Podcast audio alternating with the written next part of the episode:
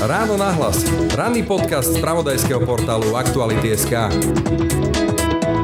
My sme v tomto trošku také šváby Európy. My prežijeme všetko. Lebo keď je zle, my zalezeme do ďúry, tam sa uskromníme, trošku nás niečo možno bude viac bolieť, budeme hladnejšie, chudobnejšie, ale my to prežijeme. My nebudeme s nikým bojovať, my nepôjdeme prelievať krv. Čo nám dáva istú nádej do budúcnosti, že tu naozaj nepotečie krv, že sa tu nebude úplne že v politických procesoch zatvárať do basy, ale bude to mať iné následky, napríklad práve to, že opäť budeme zalezení v škáre, budeme chudobnejší, budeme mať menej možností, naše deti budú mať menej možností, čo ako teda mne nepripadá úplne ako pokrok. Tak takto vidí našu, tak povediac, národnú stratégiu prežitia spisovateľ a novinár Arpad Šoltés. Ako vrodeného skeptika ho výsledky novej vládnej garnitúry nesklamali.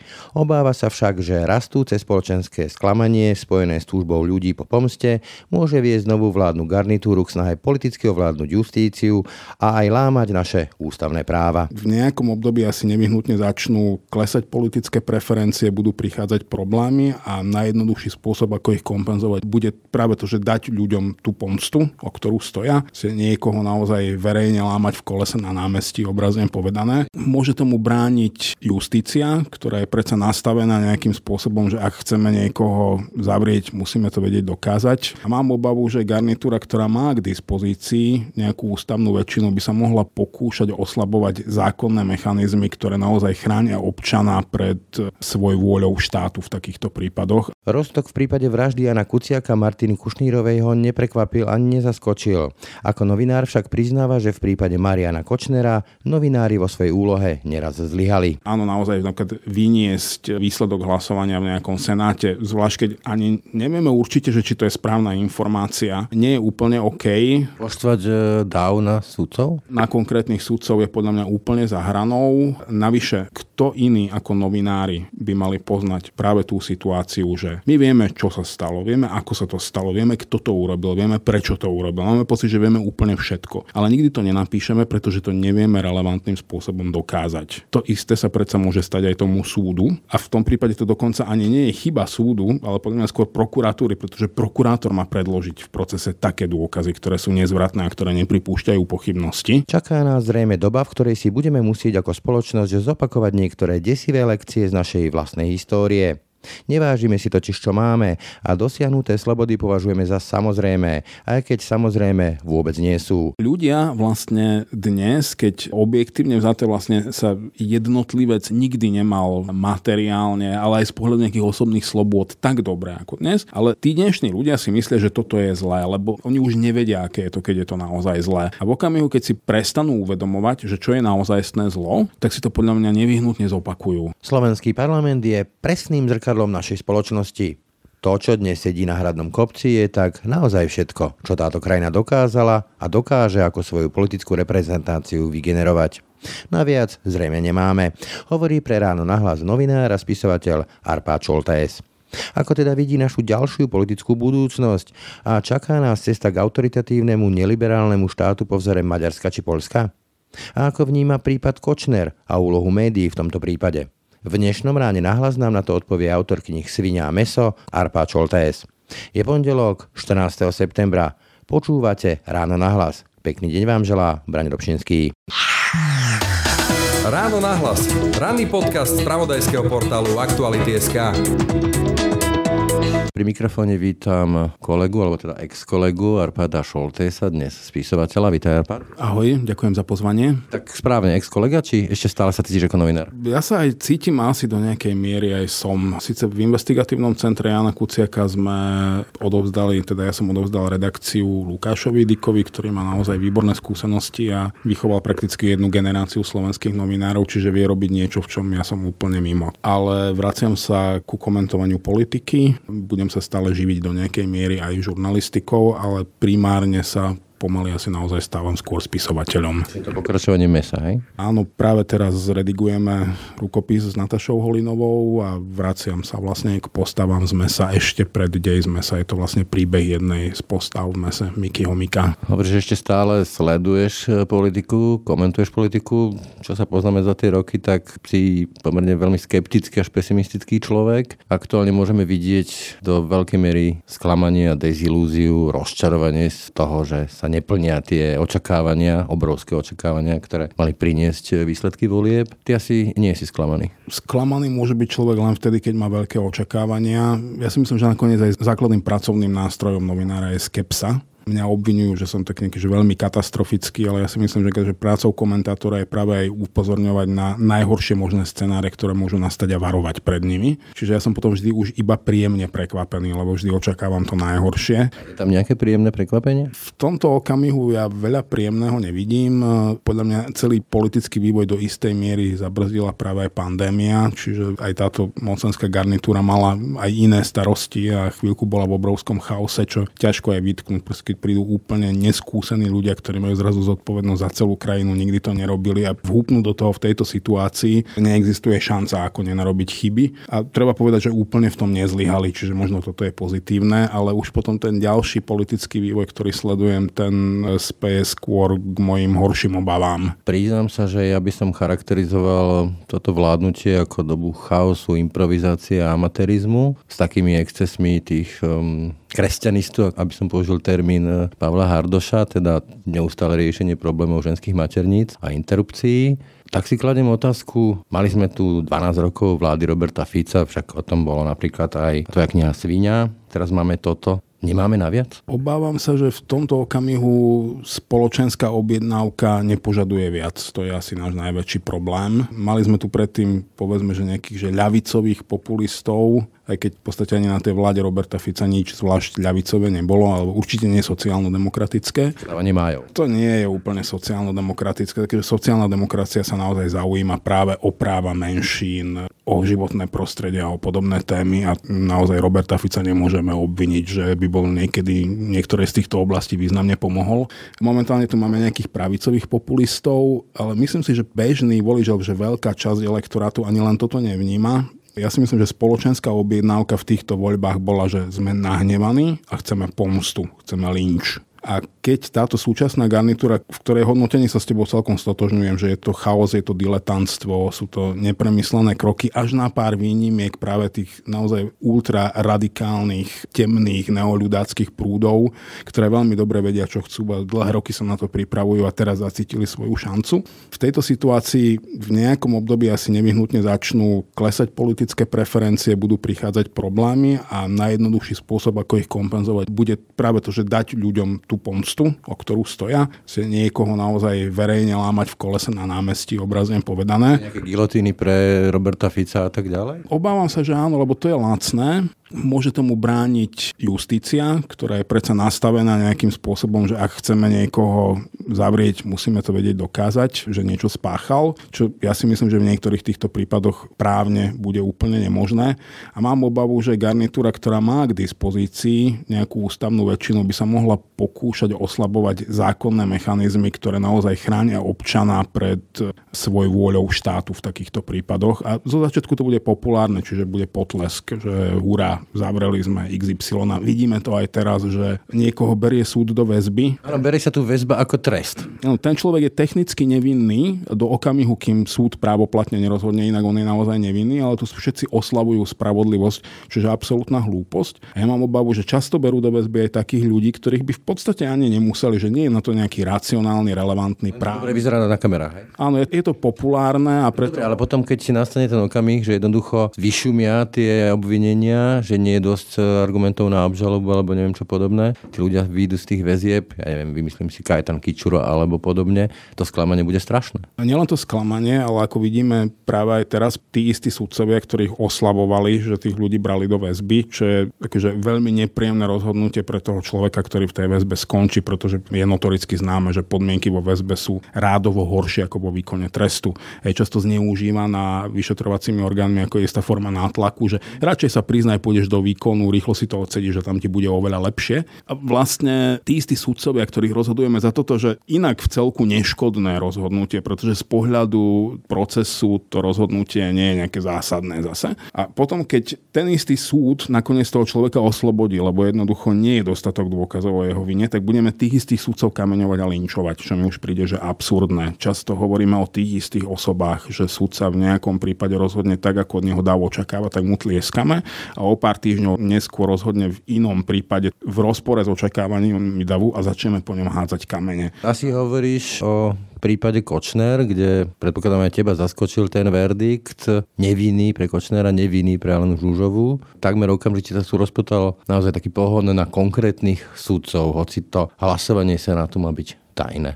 To mi trochu smrdí. Nepovažuješ aj tento prípad tak trošku za zlyhanie médií?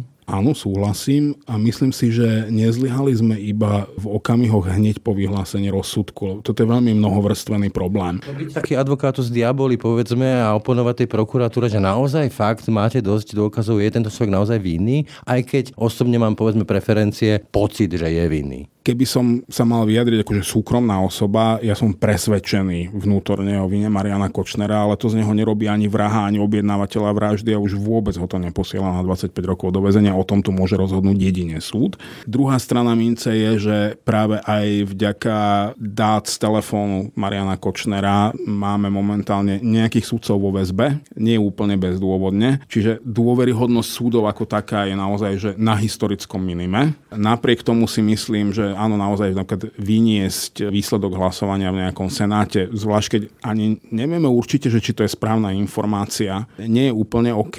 Poštvať dáv na sudcov? Na konkrétnych sudcov je podľa mňa úplne za hranou. Navyše, kto iný ako novinári by mali poznať práve tú situáciu, že my vieme, čo sa stalo, vieme, ako sa to stalo, vieme, kto to urobil, vieme, prečo to urobil. Máme pocit, že vieme úplne všetko. Ale nikdy to nenapíšeme, pretože to nevieme relevantným spôsobom dokázať. To isté sa predsa môže stať aj tomu súdu. A v tom prípade to dokonca ani nie je chyba súdu, ale podľa mňa skôr prokuratúry, pretože prokurátor má predložiť v procese také dôkazy, ktoré sú nezvratné a ktoré nepripúšťajú pochybnosti. Čiže už aj to je zvláštne, že obrovské pobúrenie voči súdu, ale minimálna kritika prokurátora, ktorý šiel na proces tak, že po prednesení záverečných rečí si zrazu spomenul, že on tam má ešte nejaké ďalšie dôkazy, ktoré by mal pred... 60 strán. To je podľa mňa pri najmenšom, že je to neštandardné. Ja si ani nepamätám, že by k tomuto bolo niekedy došlo pri takto ostro sledovanom procese v minulosti. Ale urobili sme najmä chybu v tom, ako sme informovali o prípade počas procesu, pred začatím procesu, Veľmi málo sme zdôrazňovali presne to, že Marian Kočner je nevinný. In dubio pro reo, hej? Že oni sú naozaj nevinní do okamihu, kým súd nerozhodne inak. Dobre, ale naozaj, ty si novinár, ja som novinár, sedíme tu v redakcii Aktuality, ťažko sa odosobniť, povedzme, od toho pocitu. Zabili nám kolegu, máme vyskladanú nejakú skladačku, ale nemala by to samozrejme byť v tom článku. Ja si myslím, že toto je jeden z najväčších problémov slovenskej žurnalistiky v tomto konkrétnom prípade, že na Slovensku nie je novinára, ktorý by bol v tejto kauze objektívny a nezaujatý prvom rade my predsa máme s Marianom Kočnerom dlhú históriu spred vraždy. On pravidelne útočil na médiá, na konkrétnych novinárov, šikanoval našich kolegov, ktorých poznáme, ktorí... Obsedel Markízu, to si ešte ja pamätám.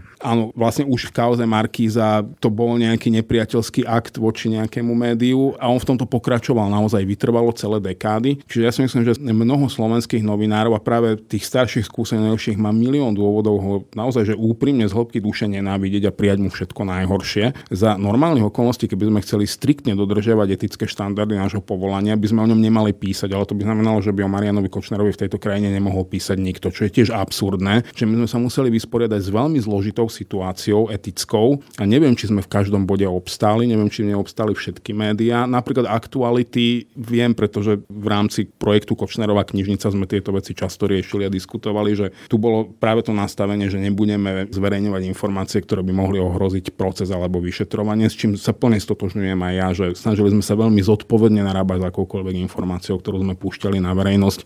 Ja som v rôznych verejných diskusiách vždy zdôrazňoval, že to, že my sme presvedčení o Kočnerovej vine, neznamená, že on je naozaj vinný. A už vôbec to neznamená, že súd bude mať dostatok dôkazov na to, aby ho mohol odsúdiť. Právne a morálne viny je rozdiel. Povedzme, že morálne si môžeme povedať, že viny je otázka, či vieme vyskladať dostatok dôkazov, alebo súd vie vyskladať dostatok dôkazov na právne preukázanie viny v konečnom dôsledku ja mám pocit, že Marianovi Kočnerovi extrémne záležalo na tom, aby si mohol založiť politickú stranu a aby mohol nadobudnúť naozaj aj nejaký podiel na politickej moci a sa týmto spôsobom legitimizovať a presadzovať. A tento jeho sen je v troskách. On už nech by to dopadlo akokoľvek aj na tom najvyššom súde, aj keď najvyšší súd, aj keď potvrdí tento rozsudok, tak vo finále Marian Kočner už navždy pre každého zostane človekom, ktorého súd neodsúdil za vraždu Jana Kuciaka. To... Nikto nebude chcieť byť videný. Áno, jeho povesť je v troskách. Na prvom stupni dostal, teda nie, že by niekedy mal nejakú skvelú, ale teraz je to už naozaj zlé, ako sa stal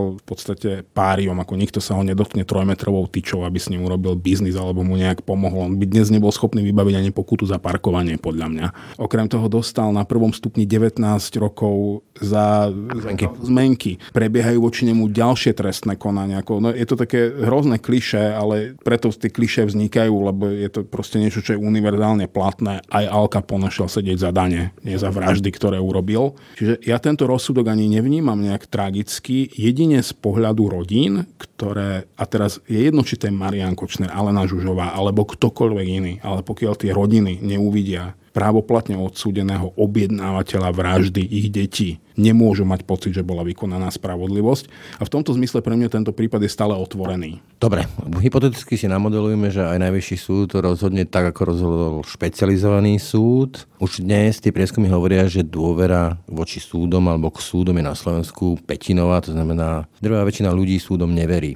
A to teraz nehovorím len kauze Kočner, ale to je povedzme, že rodinné právo a umožnenie styku e, rodiča s dieťaťom má tisícky takýchto prípadov. Čo to podľa teba spraví s verejnosťou? Aj povedzme vzhľadom, čo som sa pýtal na tie vysoko nastavené očakávania, ktoré boli tu pred voľbami. Obávam sa, že to vytvorí verejnú atmosféru, ktorá bude výbornou živnou pôdou na to, aby sa politici pokúsili pomerne hrubým spôsobom ovládnuť justíciu a zasiahnuť do jej právomoci a kompetencií. Tak ako vidíme, že má exekutíva pod kontrolou justíciu, vidíme v Poľsku, že veľmi dobre sa darí politickej moci ovládať súdnu moc. Obávam sa, že toto by sa mohlo stať aj na Slovensku a naozaj za hlučného potlesku davou, lebo tým, že začínajú vidieť súdnictvo ako verejného nepriateľa, tak ktokoľvek k tomu vstúpi na krk, bude hrdina, len v konečnom dôsledku práve aj ten princíp, pre ktorí neodsúdili Mariana Kočnera a Alenu Žuževu, práve to indubio pro reo, že v pochybnostiach prospech obžalovaného, to chráni každého jedného z nás.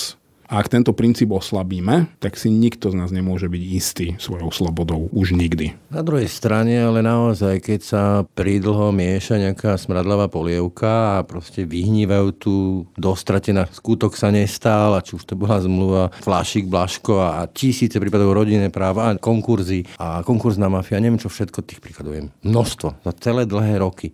Čuduješ sa tomu, že ako ľuďom už došla trpezlivosť? Nie, vôbec sa nečudujem. Na emocionálnej úrovni rozumiem všetkej frustrácii, všetkému sklamaniu, všetkému hnevu a zlosti, pretože to pociťujem aj ja sám. Len človek by mal byť tvor racionálny a mal by byť schopný naozaj, že urobiť si nejaký odstup od svojich emócií, pokúsiť sa racionálne zhodnotiť situáciu a hľadať nejaké vecne fungujúce racionálne riešenia. Šachisticky tri kroky dopredu si napočítať, že ak povolíme opraty, tak to môže skončiť zle? Môže to skončiť ešte horšie, ako je to dnes, lebo zmení sa to, že nebude to nejaká časť vyvolených súdcov, ktorí môžu ľubovoľne zneužívať silu zákona, ale že to môže byť hrstka politikov, ktorí sú možno ešte menej kvalifikovaní a ktorí sú na to možno morálne a eticky ešte oveľa horšie ako ten najskorumpovanejší súdca, ktorí budú môcť prostredníctvom justície zneužívať silu súdov čo podľa mňa oveľa horšia situácia, akože rádovo horšia situácia. Aj toto mi hovorí rácio. Na druhej strane je úplne jasné, že my musíme nejakým spôsobom zreformovať a očistiť slovenské súdnictvo. Netvrdím, že viem ako. Ani to nemám ako vedieť, nie som právnik, nie som sudca. Mali by sme to nechať urobiť asi odborníkov, Nepýtaj sa ma, ktorých. Možno by mi napadlo pár mien, ale opäť nie som v tomto relevantný. Mne napadá také riešenie, ktoré svoj času razil Robert Kotian, vyhlasme vojnu Nemecku, nech nás obsadia. To by bolo krásne, čisté, elegantné riešenie, áno, že na nejaký čas okupácia civilizovanou krajinou, ktorá by nám zreformovala súdnictvo, to sa samozrejme nestane. Aj slovenské súdnictvo je obrazom slovenskej spoločnosti. My všetci sme vždy do nejakej miery spolu zodpovední za to, ako naša krajina vyzerá v každom jednom segmente. A ja hlavne vidím, že sa tam dejú nejaké ozdravné procesy. Už len naozaj to, že na Slovensku stíhame sudcov, to je niečo nevýdané. Sú vo väzbe niektorí, to je fantastické. Ja ani naozaj neviem, že či oni nakoniec budú vinní v zmysle práva, či ich niekto niekedy odsudil. Toto je veľmi silný signál. Tá neotrasiteľná istota zmizla, že je sudca nedotknutelný. Navyše, ja si dlhodobo myslím, a aj to verejne hovorím, že zďaleka nie celé súdnictvo je prehnité. Ja si dokonca ani nemyslím, že väčšina sudcov je skorumpovaná, pretože väčšina tých káuz, ktoré rozhodujú, ani nevytvára priestor na korupciu, lebo to sú presne spory medzi rodičmi, kde akože čo za 50 eur si nekúpiš sudcu alebo za 500 viek. Nejaký susedský spor o tváre, záhrady a podobne. Že to... že ja neviem čo všetko násilné toto je gro rozhodovania slovenských súdov. Problém je možno v tom, že naozaj z toho začal byť taký nejaký rodinný biznis tých súdov, kde naozaj rodinné klany už fungujú sudcovské, kde kamaráti, netere, bratranci, stričkovia bez ohľadu na nejakú odbornú kvalitu. A tieto často hovoria napríklad advokáti, že najväčší problém je s kvalitou rozhodovania súdcov, že oni za tým nevidia nejakú korupciu, keď súdca rozhodne nesprávne. Neporozumenie prípadu, možno nedostatok času na prípravu alebo neochotu pripraviť sa na to, že naozaj skúmať, o čom vlastne rozhodujem. A že často teda cítia aj veľmi malý intelektuálny potenciál potenciál zo strany mnohých sudcov, aby vôbec dokázali pochopiť, o čom rozhodujú.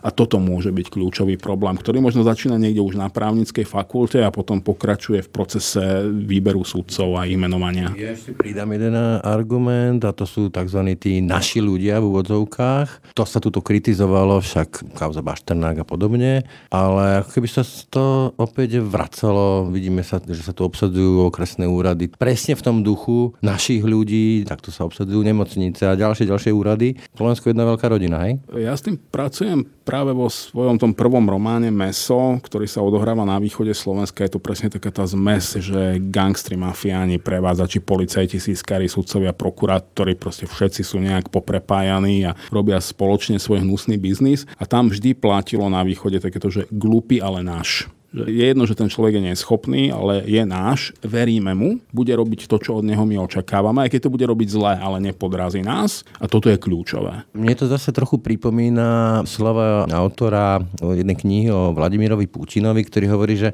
vlastne ani Putin, ani tí vládcovia Brežnev a tak ďalej nevládli tomu Rusku, ale Rusku alebo Sovjetskému zväzu vládla tá nevolená byrokracia. Takí, ktorí sa tam usadili celé dlhé roky, tam boli, vedeli, ak systém funguje. Myslíš, že aj tu vlastne ten systém je nastavený tak, že pri všetkých dobrých úmysloch, ktoré by akákoľvek vláda mala, tak ju ten systém zožerie a ovládne. Teraz mi nápada príklad ministerstvo pôdohospodárstva a pán Mičovský. Veľmi dobrý príklad, kde naozaj ja nemám najmenšiu pochybnosť o tom, že pán Mičovský to myslí dobre, ale nie je v jeho silách umanažovať na toľko zložitý rezort, pretože na to nebol pripravený. A to je možno aj problém našich politických elít, že vidieť u kdekoho veľmi silnú vôľu vládnuť ale málo koho vidieť nejakú že kvalifikáciu vládnuť a snahu sa na to odborne pripraviť, že budeme vládnuť. To je veľmi zriedkavé a áno, potom, a to ani nemusí byť nevolená byrokracia, to sú naozaj že také tie polomafiánske klany systémy, že to je niekto, kto ani nie je oficiálne nikde v štátnych štruktúrach, to môže byť že najvplyvnejší podnikateľ v regióne.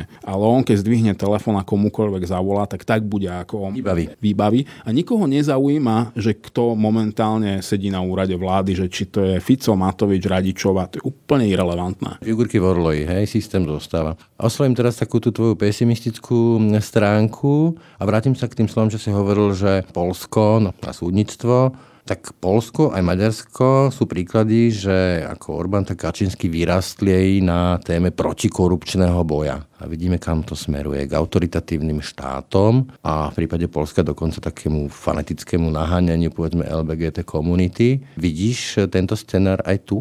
Áno, je to niečo, čoho som sa obával, čo som predvídal a reálne vidím, že už sa dejú nejaké prvé kroky, ktoré k tomuto smerujú. Ak sa pozrieme na ministerstvo práce, sociálnych vecí a rodiny napríklad, ako tam prebiehajú veci. To je naozaj temné, škaredé a myslím si, že ešte je to aj násobené tým, že tí ľudia sú naozaj nekvalifikovaní na to, aby robili, čo robia. Čiže oni majú nejakú svoju ideologickú víziu a nulovú odbornú kompetenciu, čo naozaj nemôže dopadnúť dobre. A keď to nedopadne dobre, dobre v rezorte ako zo sociálne veci, tak na to bude trpieť že obrovské množstvo ľudí, že, že to budú naozaj slzy, bolesť, ktorým by sme sa vedeli vyhnúť. Je to veľmi silne cítiť aj na ministerstve zdravotníctva sú to naozaj také tie ultrakonzervatívne kresťanské prúdy, ktoré majú pocit, že... Prišla chvíľa? Že základom ústavy malo byť kanonické právo, čo je v roku 2020 absurdné. To sú jednoducho ľudia, pre ktorých sloboda náboženského význania znamená, že všetci sme slobodní veriť tomu, čomu veria oni a inak by nikto nemal veriť v nič iné, že ich videnie sveta je pre všetkých záväzné. A oni teraz naozaj vycítili svoju šancu. V tomto bode sme tak akože dobre našliapnutí na poľskú cestu, ale potom je tu tá maďarská cesta, kde vlastne ideológia, náboženstvo, oni sú tam síce kde si v rétorike prítomné, lebo veď treba niečo povedať nahlas, ale reálne je za tým tvrdý pragmatizmus. To je proste naozaj Viktor Orbán a jeho oligarchia, ktorí akože tvrdo kontrolujú každý jeden forint, kde skončí a majú toľko rozumu poučený ešte od Januša Kadara, že ten gulášový socializmus, že pokiaľ má ten robotník, že plné brucho, fľašu vína na stole a môže ísť v nedelu na futbal alebo do kostola, čo je jeho srdcu bližšie, tak sa nikto nebude búriť. Ale tam je to zase, že veľmi tvrdo ekonomicky nastavené a ekonomicky si tam nikto neškrtne, kto nie je z ich klanu. V Polsku je to inak, myslím si, že tamto biznisové prostredie je pomerne slobodné. Oni sa snažia fanatickejšie a to sa práve chcem ti oponovať povedzme tej polskej ceste. Pre mňa je symbolom eh, slovenskej mentality film Polnočná omša. Jeden eh, syn partizán, druhý gardista a potom sa stretnú otca na polnočné večeri, alebo to idú na polnočnú omšu. V tejto krajine nikdy neboli tendencie nejaké také fanatické riešenie. Vždy to bolo také, že nejak to uhrajeme. Uhrali sme to za socializmu, uhrali sme to za fašizmu nejako. Samozrejme bez pochybňovania deportácie a arizácie. Sme tu nastavení na nejaké také tie fanatickejšie riešenia? Ja si myslím, že na Slovensku to skončí takým zvláštnym mixom maďarsko-polského riešenia, kde ideológia síce bude zohrávať veľmi dôležitú úlohu, ale nebude to úplne tak, že kto nebude katolík, ten skončí v base. Bude to mať ťažšie, ale necháme ho žiť. Že kde to bude nastavené dosť tým spôsobom toho klanového hospodárenia, ale keď bude niekto šikovný, bude mať šancu sa v tom presadiť. Takéto presne takéto slovenské, že vždy niekoho poznám, kto niekoho pozná, nejak sa to utrasie a vybaví. A v konečnom dôsledku, keď sa pozrieme vôbec na nejakú našu, nazvime to, že národná stratégia prežitia, za tisíc rokov. Ak odhliadnem od slovenského národného povstania, ktoré bolo naozaj že exces v slovenskej histórii, my sme nikdy nemali tendenciu linčovať, ale ani za niečo bojovať sme veľmi hrdí na to, že naše protesty boli nenásilné. Ja som na to naozaj hrdý, ja sa z toho teším. Naozaj na tých námestiach nepadla jediná facka, tam nebol rozbitý jeden výklad, že úžasné. To bolo ako november 89. Všetci nás za to obdivujú, ale v podstate ono to vychádza z tej našej národnej mentality, že my nemáme radi násilie. My sa budeme nafúkovať v krčme a možno tam padne nejaká po papuli, ale my proste nevezmeme zbrania a nepôjdeme bojovať ani za seba, ani za iných. My sme v tomto trošku také šváby Európy. My prežijeme všetko. Lebo keď je zlé, my zalezeme do ďúry, niekde do škáry, tam sa uskromníme, trošku nás niečo možno bude viac bolieť, budeme hladnejšie, chudobnejšie, ale my to prežijeme, my nebudeme s nikým bojovať, my nepôjdeme prelievať krv. Čo nám dáva istú nádej do budúcnosti, že tu naozaj nepotečie krv, že sa tu nebude úplne že v politických procesoch zatvárať do basy, ale bude to mať iné následky, napríklad práve to, že opäť budeme zalezení v škáre, budeme chudobnejší, budeme mať menej možností, naše deti budú mať menej možností, čo teda mne nepripadá úplne ako pokrok. Teraz odolím ja svoju pesimistickú stránku a budem ti oponovať, možno sa neradikalizujeme alebo nie sme radikálni, ale keď sledujem sociálne siete, ktoré sa dneska stávajú hýbateľom verejného života, tak sa čoraz viac odsudzujeme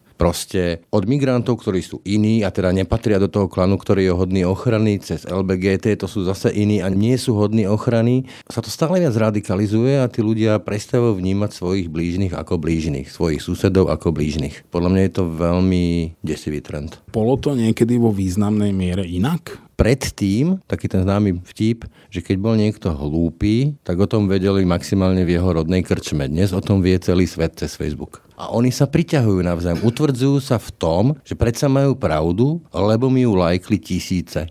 Ľudí, ktorí popierajú zjavné fakty, popierajú dejné fakty, popierajú vedecké fakty, dehonestujú vedcov, historikov, autority, čokoľvek. Ja si myslím, že Facebook a sociálne siete urobili takú zvláštnu vec. Oni nás ani tak nezatvorili do bublín, pretože my sme aj predtým fungovali v nejakých bublinách. Proste vyberali sme si priateľov podľa niečoho, podľa nejakej názorovej blízkosti, podľa podobných záujmov, rovnakého videnia sveta. Nebolo to inak. Sociálne siete podľa mňa spôsobili to, že teraz na seba tieto bubliny navzájom vidia, že niektoré také tie mikrobubliny, napríklad práve tých nejakých neonacistov, neoľudákov, že predtým si tí ľudia mysleli, že tak myslím si to ja, ešte si to myslí Ferry v krčme, ale vlastne je to hamba, nepatrí sa to. Ale zrazu videli, že ich je strašne veľa a tie bubliny sa tak spojili a sú viditeľnejšie a vidíme na seba navzájom a sme z toho vydesení a tým pádom nás to aj viac rozdeluje. Ja nerozumiem mnohým ľuďom, čo s nimi ja vlastne mám spoločné, keď čítam ich názory, čo nie sú názory, to je proste dehonestácia ľudí, to je proste dehonestácia celých skupín obyvateľstva, to je popieranie zjavných faktov a je to de facto môj sused v úvodovkách. To je na tomto fascinujúce, že tí istí ľudia, ktorí sú na Facebooku veľmi hluční, veľmi radikálni, veľmi agresívni, ktorí ti napíšu do pošty, ako ti podrežú tvoju ženu, ktorú nemáš a tvoje dieťa, ktoré si nikdy nemal, lebo o tebe nevedia ani základné fakty. Keď ich stretneš na ulici, oni si absolútne nedovolia. A keby si s nimi začal že normálne viesť nejaký rozhovor, tak oni uhnú. Naozaj zacúvajú, nebudú sa prezentovať nejakými super nenávistnými názormi, lebo face to face oni ešte stále majú taký pocit, že to sa nepatrí. A hlavne priama osobná konfrontácia je každému človeku v zásade nepríjemná. Na tej sociálnej sieti vidím len svoj monitor a svoju klávesnicu a ne, na nejaké ikonky. Ani nemám s kým alebo s čím byť empatický v skutočnosti to dokážem len v priamej osobnej komunikácii. Ja viem, hovorí mi to moja partnerka, mi dáva pravidelnú spätnú väzbu, že správam sa k ľuďom na Facebooku hrozne arogantne, že ich tam ponižujem, že som úplne hovedo a že by som sa mal viac krotiť. A mi to stále utečie, lebo ja v tom písomnom prejave, ako s čím mám byť empatický. Proste niekto tam napíše hlúposť a ja mu normálne vecne odpíšem, často sarkasticky, spôsobom, z ktorého by mal aj on sám pochopiť, že akú hlúposť publikoval. Je to také vážne podľa teba? Ale možno, že keby som s ním sedel z očí v oči s tým istým človekom, aby som ho počúval, možno by som viac rozmýšľal aj nad tým, že prečo si to myslí, kde na ten nápad prišiel. Možno by som oveľa trpezlivejšie argumentoval ako na tej sociálnej sieti, kde sa o moju pozornosť často bijú, že desiatky ľudí v 12 vláknach skáčem z témy do témy. Keď sedíme dvaja, traja, štyria pri stole a normálne sa rozprávame, je to podľa mňa oveľa menej konfliktná situácia ako na sociálnej sieti. Ja aj v tomto vidím obrovský problém. A to sme pochopili už pri pradeduškoch Facebooku boli také diskusné servere, kedy si ako český Nix bol taký môj domovský, že človek pri tom písomnom prejave nevie sprostredkovať žiadnu reálnu emóciu. Čiže napríklad ťažko sa číta irónia v písanom texte. Ano. Niekto chce byť ironický a všetci ho ukameňujú, že čo to píšeš za hovadiny a on potom chudák prasne vysvetľuje, že ale vedia, ja viem, že to bola hlúposť, ale ja som si len chcel zaironizovať. Je oveľa ľahšie niekoho uraziť, naštvať. On sám potom nemá žiadnu brzdu, aby reagoval podľa teba som to trošku zdramatizoval, že nie je to také hrozné. Skúsim byť teraz osobný. My tu vlastne fungujeme na takom vôdzovka, že americký sen, že budem tvrdo pracovať a dodržívať zákony, tak sa budem mať stále lepšie a lepšie a hlavne moje deti sa budú mať lepšie ako ja. Ja neviem, či si ešte dnes ja myslím, že moje deti budú žiť v lepšej dobe, ako som vyrastal v nej ja. Myslí si, že sme teraz na nejakom vrchole toho dobrého tejto civilizácii a teraz bude nejaké obdobie, keď si vyžerieme to, čo sme zanedbali? Ja to považujem za veľmi pravdepodobné, lebo to, čo sa deje na Slovensku, vlastne nie je náš špecifický problém. Vidíme obrovský globálny trend, vidíme to v Spojených štátoch, vidíme to v západnej Európe, vidíme to naozaj takmer všade. Ja mám obavu, že naozaj zomierajú poslední pamätníci poslednej veľkej globálnej vojny poslední ľudia, ktorí si naozaj pamätajú jej priame následky, že aké to bolo zlé nie len cez vojnu, ale naozaj aj jednu, dve dekády po nej. A dnešní ľudia, ktorí si to nepamätajú a už si to možno nepamätajú, alebo už to nedostali ani zo svojej rodiny z rozprávania rodičov, povedzme, že dnešní dvaciatnici, tak pre ne už socializmus je že dejepis a nerozumejú tomu. Oni majú pocit, že čokoľvek je pre nich v tomto okamihu, že nejaký diskomfort, možno aj z nášho pohľadu bezvýznamný, tak oni majú pocit, že toto je zlé, toto je naozaj zlé a musí prísť niečo iné. Ako no, to, ja teraz akurát e, som tu mal poslanca Blahu, ktorý sa prirovnáva k obetiam Urvalka z 50 rokov, alebo tu máme proste deti, ktorým zoberú mobil s Facebookom a oni majú zrazu pocit cenzúry. Áno, čiže ľudia vlastne dnes, keď objektívne vzaté vlastne sa jednotlivec nikdy nemal materiálne, ale aj z pohľadu nejakých osobných slobôd tak dobre ako dnes, ale tí dnešní ľudia si myslia, že toto je zlé, lebo oni už nevedia, aké je to, keď je to naozaj zlé. A v okamihu, keď si prestanú uvedomovať, že čo je naozajstné zlo, tak si to podľa mňa nevyhnutne zopakujú. Normálne, že naozaj tá história, ona sa neopakuje, ale sa rímuje, čiže asi to nebude úplne, že nemecký nacizmus a druhá svetová vojna, môže to mať veľmi odlišné iné formy, ale ja si myslím, že na chvíľku zase bude musieť byť veľmi zle, aby ľudia pochopili, že čo vlastne nechcú a potom sa z toho budú môcť znova začať vyhrabávať. Otázne je, ako dlho bude trvať to obdobie toho zla a akým spôsobom sa z neho ľudia vyhrabú a čo budú potom považovať za dobré, možno by sa nám dnes vôbec nepáčilo z nášho dnešného pohľadu. Len tieto prognózy sú naozaj ako majú čaro v tom, že väčšinou nemajú platnosť ani 24 hodín, lebo svet sa mení takým úžasným rýchlým tempom a toľko náhodných faktorov zohráva úlohu, že všetko môže byť nakoniec inak. Ale áno, aj môj vrodený pesimizmus a skepsa hovoria, že v tomto okamihu asi smerujeme do bodu, kde si budeme musieť zopakovať historické lekcie, ktoré sme zabudli a potom bude znova lepšie. Čiže niečo také, že bude sa opäť rúbať les, keďže sme zabudli, že tie triesky budeme my. No, pod tým rúbaním lesa si väčšinou predstavujeme nejaký akt čistenia. Toto môže byť oveľa horšie ako len rúbanie lesa, kde budú lietať triesky. Toto môže byť normálne, že explicitné rúbanie hlav. Naozaj, že v globálnom meradle môže to byť e, úplná reštrukturalizácia nejakej svetovej globálnej rovnováhy. Vidíme, že Spojené štáty americké pod ich e, súčasným politickým vedením naozaj aj mocensky upadajú, ako začínajú byť jednak násmiech, strácajú autoritu, ale aj odbúravajú tradičné spojenectvá, destabilizujú rôzne regióny, čiže naozaj pustiť do Bieleho domu niekoho, kto nie je úplne mentálne v poriadku, je veľmi nebezpečné pre celoplanetárne, keď je to prezident superveľmoci s výkonnými právomocami. Ale vidíme to v Európe, vidíme Brexit, vidíme Borisa Johnsona, akým spôsobom vládne a nechávajú ho, čiže aj tam to smrdí rôznymi problémami. A vidíme to všade v Európe a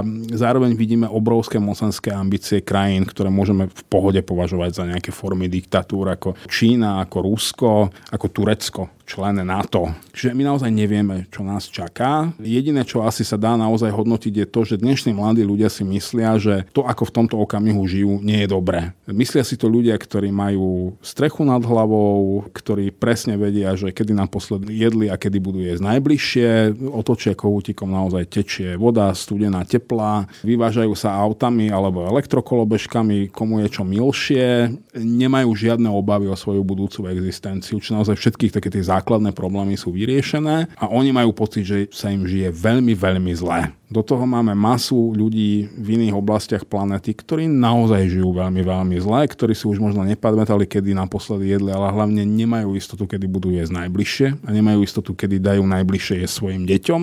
No a ak zmiešame tieto dve veci dokopy, to je podľa mňa celkom výbušná zmes. Čiže tieto naše slovenské mikroproblémy, keď si človek uvedomí, že aké veľké sú globálne problémy, a do toho teraz klimatické problémy a x ďalší, je aj ľahšie sa odosobniť od toho, čo sa tu deje a nech sa od toho emocionálne oslobodiť a vidieť to z nadhľadu a niekedy sa na tým naozaj aj pousmiať.